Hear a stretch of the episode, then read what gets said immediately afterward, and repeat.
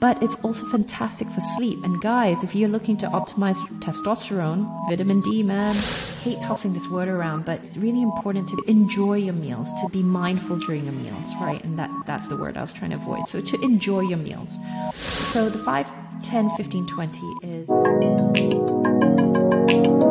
prior to this, when people talk about gut health, it might get some sort of, you know, some type of response from people like, ugh, that's gross. Are you talking about poop? Are you talking about digestion? This is not dinner topic. But now, I am so happy when I hear people talk about comparing their poop. But let's go back before poop. What is gut health 101? Basically, everyone assumes calories is, you know, calories in, calories out, calories are king. But what if I told you that if you can't even digest and absorb your food, then why even looking in a way at calories? Because if you cannot digest the food that you eat, you're not deriving nutrients from it. And if it doesn't get absorbed into the bloodstream for your cells to then uh, assimilate it, you're effectively overfed but undernourished. In short, your gut health comprises of your ability to digest, ability to absorb, and that is dictated by um, digestive enzymes, how you can chew your food, uh, your stomach acidity, your gut microbiome, your intestinal permeability, and so much more. And then your bowel movements. And that's why we then talk about poop. What you just said made me think about all of the supplements that I used to invest in. Those are not cheap, guys, right? The superfoods, the the really fancy type of cafe who would make the type of food that you seek approval from or we think has a stamp of approval. If we're not even digesting or absorbing our nutrients, then is that essentially kind of a waste? If look from a supplementation perspective, a lot of supplements have been broken down, and so therefore it's easier to um, it's easier to digest and absorb. Um, if you're looking from a food perspective, so if for example you have impacted um, stomach acidity. So, for whatever reason, you have low stomach acid. That means that a lot of the food that you have ingested is not digested properly and therefore it cannot be broken down by the bacteria in your small intestine. And and therefore there's nothing much for them to cross that intestinal barrier into the bloodstream it also does depend on how the food is prepared, the type of food and what form it is in. Something like a mixed reds and greens powders, that they're in powder form, they're much easier to absorb um, versus a bowl of completely raw vegetables comprising of raw beetroot, raw kale, raw carrots. The digestibility and the absorption of either is going to be different depending on um, your ability to then digest and absorb that. I think you highlighted something really important there, and that is your ability. That's a very personalized experience. I've experimented with different types of uh, eating styles, different types of diet. And for about a year, I ate only vegetables and I did not eat a lot of pasta and stuff because I just generally don't like it. But I was eating a lot of raw vegetables. And I gotta tell you, that is probably the worst I felt about my health. I constantly felt bloated. I constantly felt like there was just, I didn't feel well. I didn't feel energized. Now I'm not, I'm not trying to shit on veganism here or that way of eating because for some people it works or, you know, they, they feel good about it. They feel like it changed their lives. So right now I don't think we're trying to take sides, but highlighting how personalized can gut health be? Extremely personalized. I use a diagnostic tool called the GI map. With the GI map, you have different um, markers. One of the bigger markers are what we call your commensal bacteria, so basically the bacteria that should be hanging around.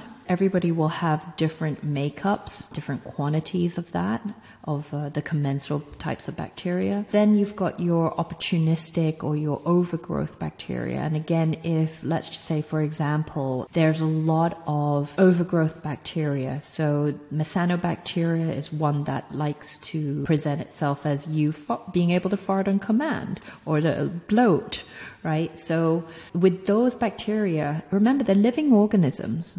They want to survive. And how they survive is they're going to try to create an environment that they can survive in. So some of that opportunistic bacteria, particularly the streps, the staphs, enterococcus, these bacteria will want to actually lower stomach acid because high acidity kills them because they, they want to be fed. They want you to have undigested food so they can have a, you know, they can have a party, they can eat, they can grow. So this is where sometimes when I'm dealing with someone with a lot of gut related symptoms. Low stomach acid is one. I don't say to them, oh, drop the vegetables. No, absolutely not. Uh, vegetables, fruits, nuts, uh, this is really important for prebiotics. These fibers that then feed the probiotics, the, bacteria, the good bacteria. And as an aside, we actually need a balance of the good and the bad. It's not all good or all bad. What I do say to them is, well, break down your vegetables, cook them steam them, make sure you're breaking down the chemical bonds so that its digestibility increases and you're able to digest that a lot better. So sometimes it's not really about taking a certain pathway um, and 100% not shitting on vegans here at all. Um, in fact, vegans uh, I see have the best diversity of bacteria, which is really important too. But they present other problems like low stomach acid. Sometimes they have leaky gut. It's not because you're vegan that you have leaky gut. You could be um, carnivorous fully and have leaky gut. It's very, very, very individual. Obviously, it's not just the gut that interplays. There's a lot to do with digestive enzyme production. Your liver has a big play into it. Inflammation in the sense that, you know, is the structures the epithelial cells, the cells that kind of look like little hairs in your small intestine that you know, the little hairs because you increase the um, absorption, the surface for absorption, right? That's what we want. What do they physically look like? And with the GI map, we can tell if there's um, if they're looking more like Homer Simpson's head as opposed to Bart Simpson's head. That's one of the analogies I love using. But that shows me that there is increased inflammation, meaning that things are not being absorbed properly or as effectively. So that's there's a lot and it's very again like I said it's very individual. Also there's yeast, there's parasites, there's pathogens that can enter into the gut and survive. Someone who might be eating clean and they might be making the right choices but they're suffering from long-term bloating. You know, sometimes they may have something that is in their gastrointestinal tract that shouldn't be there why isn't this more mainstream before? And even actually today. For example, when you go to the hospital, there's a department for everything. Everything is so segmented. You go here for your organs, and even then, you go here for your kidneys, you go there for your liver, you go there for your blood, you go there for your brain. Us as consumers, I think we all are consumers, regardless of whether you're a coach or not. Us as consumers, we start to adapt that and and kind of impose that on our health as well. We start to think that our gut health is completely irrelevant to what we do in the gym. How we sleep is completely irrelevant to how many reps and sets we do. Could you please help us tie that connection of why gut health matters, especially when you're training in the gym? Yeah. So, one of the things, um, if you have a lot of bloating, particularly in the lower abdominal, that actually means that you can't connect to your core as much. So when we look at um, testing for core strength, your ability to hold a side plank, your ability to hold a horizontal back extension, being able to hold a V-sit hold, right? These are all different measures of um, different parts of our core. Pelvic floor strength as well will also come into play. Having very poor gut health, particularly inflammation and bloating in that lower abdomen, that can impact your your strength overall. So when we're in the gym, our big compound lifts, our squat, deadlift, bench, pull-ups, right? If you're telling me it doesn't work the core, sorry guys, it does. And your core carries you day to day. So that's I would say that's one big one. Um, if you're in the gym, you're in the gym for a reason, right? Whether it's you're trying to add muscle, lose fat. If you cannot absorb your micronutrients, if you cannot absorb your nutrients, if you can't even get uh, amino acids off your protein, I wouldn't say you're you're going completely backwards, but it's going it's going to be a roadblock to you moving forwards in terms of what you want for yourself. It's something that shouldn't be neglected. But why has this been neglected? I wouldn't say that it's been neglected. I would say that there's just been a lack of awareness. As with social media, with marketing, etc., there's always these hot trends or topics. And with the increased availability of uh, testing, with a more increased awareness, obviously there's, you know, the few voices that then started the ball rolling it's really that 100 monkey rule, right? So if you have one person's going, oh, gut health, gut health, then everyone's like, oh, you weirdo. Um, but if you have a 100 people doing it, then that's going to have a much bigger ripple effect onto the rest of the population. And so I think it's, you know, it's not a term, it's a term that I've heard for over 10 years now, but for a lot of people, maybe it's very new to them. And that's, again, it's just down to that 100 monkey rule. And with it being so new, it's it's hard to take it all in. How can we stay practical, especially when there's so much information out there on the internet and magazines and people talking about it? But at the same time, people might be hearing it from different people who are not necessarily seasoned in the knowledge of gut health. So, could you share something that someone who is completely new to the terminology gut health and versus someone who has, you know, they're probably a coach uh, or a fitness enthusiast. They understand gut health is important. I don't know the nitty gritty, but I know gut health is important. But how can I elevate that? Very simple signs and symptoms. And I'm going to rattle this off the top of my head, so it might not be a completely comprehensive list. Number one, do you have bloating? Are you gassy? Again, can you fire on command? Do you pass more gas than you, you should? What does your stool look like? So there's a fantastic tool called the Bristol Stool Chart. So you don't necessarily have to describe your stool. You can just say type one, type two. You know, it's, it's a little bit more polite. And if you don't want to be like, ooh, it's runny um, and red. right. Um, so you can utilize the Bristol stool, stool chart to, you know, to, to look at the quality of your stool. Are you regular? Do you suffer from uh, joint pain? Do you have skin issues? Uh, do you feel that when you eat, are you really, um, do you, you, know, do you find that your digestion is really slow? So you're full for a really long time. Do you find that you get a lot of acid reflux? Or do you burp a lot? Memory loss, brain fog, confusion. So a lot of things that a lot of people don't know that our gut microbiome actually produces short chain fatty acids, which then are responsible for energy production in our bodies. Right. So sluggishness um, could be a sign of uh, gut issues. So the more of these signs and symptoms that you're ticking, white tongue upon waking. So when you wake up, your tongue is white. You're going to clean up that gut because that is candida. If you have like cracked skin on your um, heels and elbows, so if your heels and you need those sort of like, you need a potato peeler to kind of like grate that skin off, that is not good either. There's actually a lot more, um, but the more you tick, the more we can say like, oh, hang on a second, maybe this is something that you want to prioritize and um, take a deeper look at.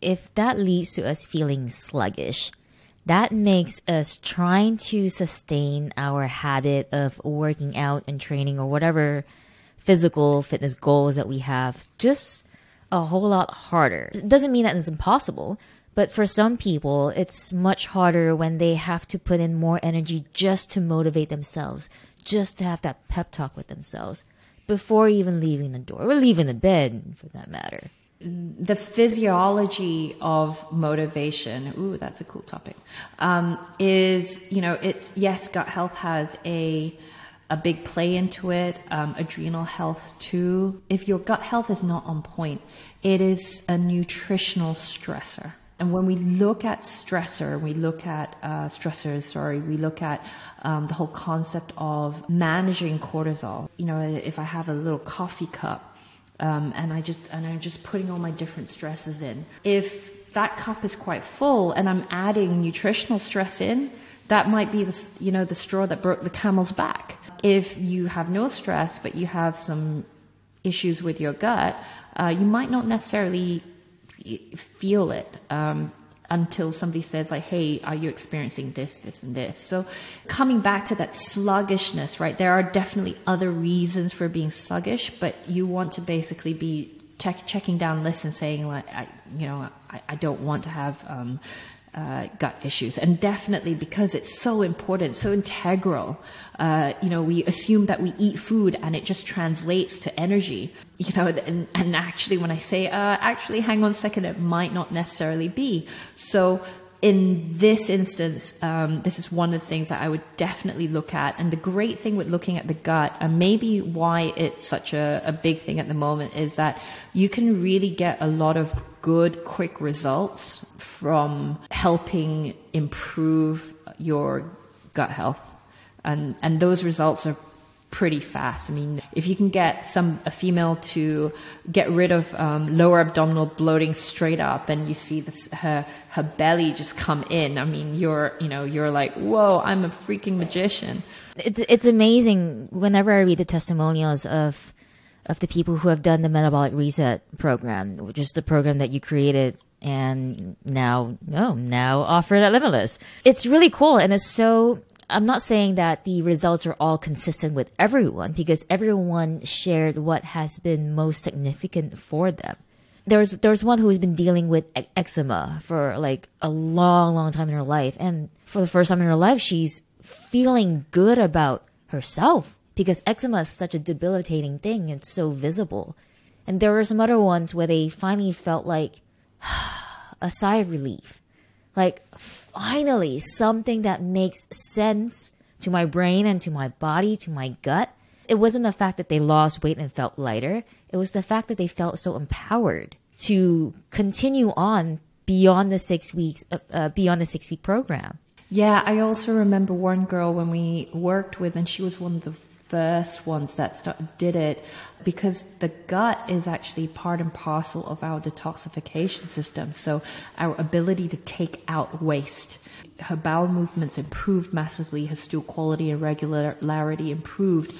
Her menstrual cycle actually became better in the sense that she experienced a significant decrease in her PMS symptoms. When we look at PMS and we look at our menstrual cycle, um, we also can see that there's you know there's good there's good estrogen there's bad estrogen and part of and parcel of being able to detoxify efficiently is being able to get rid of our bad estrogen. Our gut plays a big part in that. It's not just the liver. When we start tackling these different pillars, and that's why I like to to start with the gut because it is what then gives us all the nutrients that goes around our body. It's what takes out waste, right? Um, you can get some very quick, relevant results that actually get people to feel like, oh, finally I'm on the right track. And, and, you know, having wins, having little wins is also a big motivator in, you know, continuing to build good habits. Maybe that's one of the reasons why people don't realize why gut health actually matters and why gut health is worth the investment to go down the route of personalization.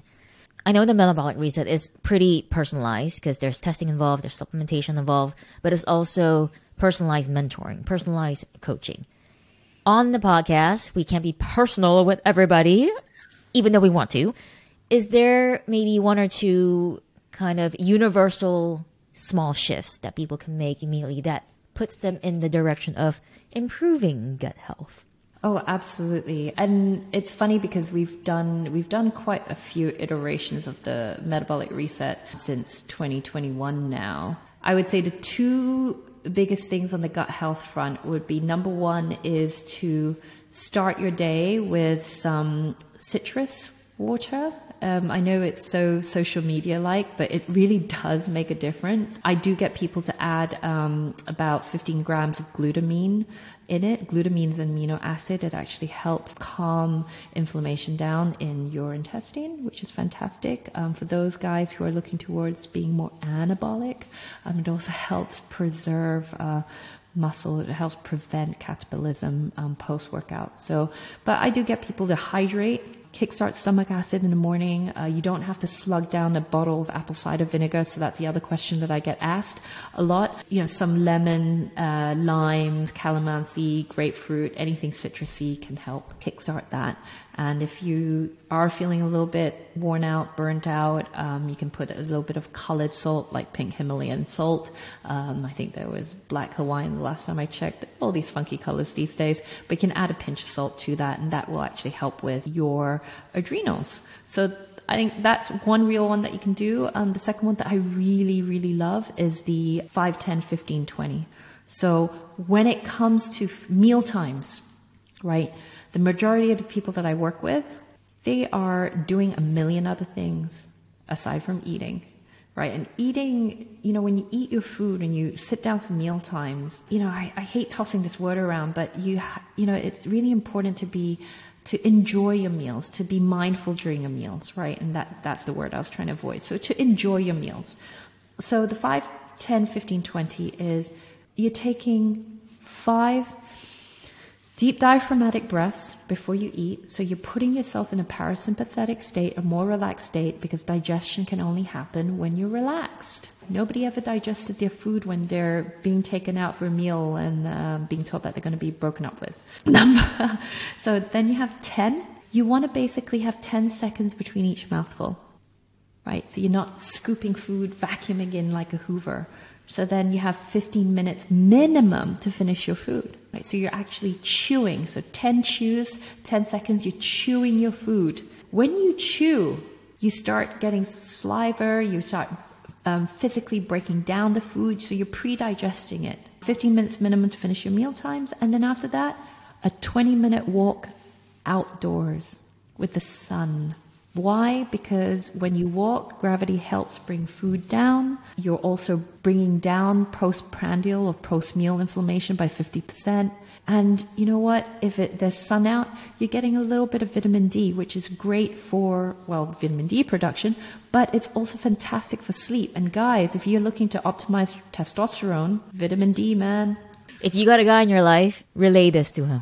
I think those are really, really helpful. Um, perhaps sometime in, in future episodes, we can talk about how to help those who find it difficult in their current lifestyle, be it being a new mom or being in an environment where they think they don't have that amount of time to do all that, to, to practice the 5, 10, 20, 30 because they just need to eat and go. This has been uh, the funnest 101 times 100 class I've ever attended. Thank you so much, Trish. No problem. See you guys in the next one.